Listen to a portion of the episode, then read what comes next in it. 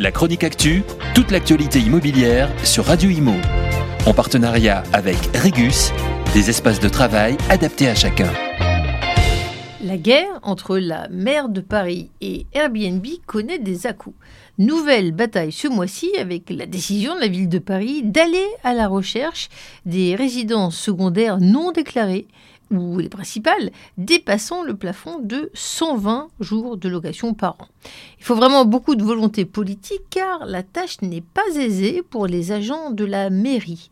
Ils doivent lire une à une les annonces des plateformes, éplucher toutes les publications, se rendre sur place pour identifier les appartements qui ne respectent pas la loi.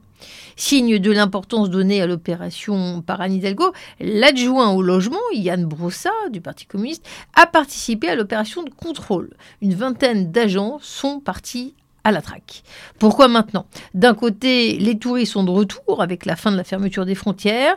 La mairie veut de manière opportuniste profiter de la période pour distinguer le bon grain de livret.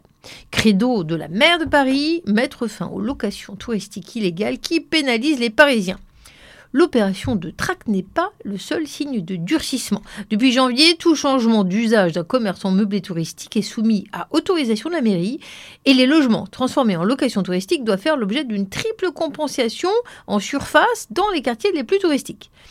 Airbnb est décidément la bête noire de la mairie de Paris. On se rappelle que le maire adjoint au logement avait proposé d'interdire à la marque américaine la location d'appartements entiers dans les quatre premiers arrondissements parisiens.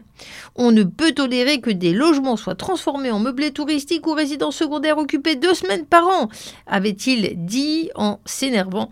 Et bien sûr, 1,4 million de logements à Paris, on compte 100 000 pieds à terre, un chiffre qui ne fait qu'augmenter.